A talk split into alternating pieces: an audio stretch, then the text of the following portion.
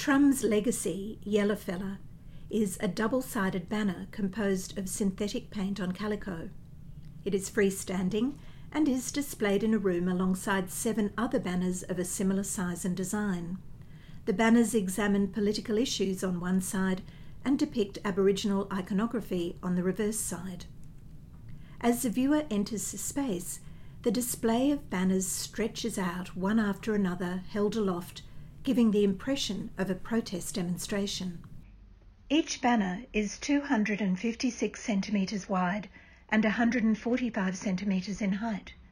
They are stretched between two vertical white polypipe rods on each side and a horizontal black rod at the top. The polypipe rods, which extend below the bottom of the banner, are mounted on red and white traffic cones which are 47 centimetres high. The cones sit on top of a base with four wheels, which is 50 centimetres by 50 centimetres. The total dimensions of the banner and support structure are 256 centimetres by 270 centimetres by 50 centimetres. The forward facing side of the banner, Trump's Legacy, has a background of varying shades of blue. It begins with a pale turquoise blue at the top which progressively changes into a darker lavender colour at the bottom of the canvas. The words Trump's Legacy are printed across the top of the banner. The words are printed uniformly in large black uppercase print. The tail of the letter R is ornately curved. Beneath these words is a light brown paper scroll that occupies the remainder of the banner.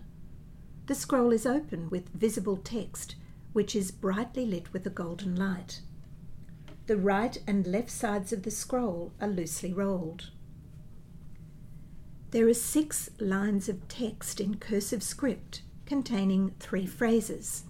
Each phrase is composed of two words conscious avoidance, willful ignorance, and American carnage. One word is printed on each of the six lines. The second line of each phrase is slightly indented. There is an exclamation mark at the end of the last line. The first two phrases, conscious avoidance and willful ignorance, are painted in a pale brown. There is an iridescent green asterisk preceding the word conscious. The last phrase, American carnage, is painted in light red and in slightly larger lettering. There is an iridescent pink asterisk preceding the word American. At the very bottom of the banner, on the viewer's left, the green asterisk is repeated in front of the name Glenn Kirschner, which is printed in small gold lettering, approximately 14 millimetres high. On the bottom right side of the work, the pink asterisk is repeated in front of the name Jamie Raskin in an identical style. On the reverse side of the banner is a large flag. Above the flag, at the top of the canvas, the words Yellow Fella are painted in yellow and red paint respectively. The flag occupies nearly all the canvas, with a green background visible just around the edges. The flag is divided horizontally into two equal colours, black at the top and red underneath. The bottom and top edges of the flag and the horizontal line between the colours all curve gently, as though the flag is moving in the wind. A vertical white header on the left side of the flag, where it would attach to a flagpole, also curves slightly to the viewer's right. In front of the flag is a large yellow clenched fist with the palm and flexed fingers facing the viewer. The thumb is placed tightly over the index and middle fingers. The wrist and a small part of the forearm are visible.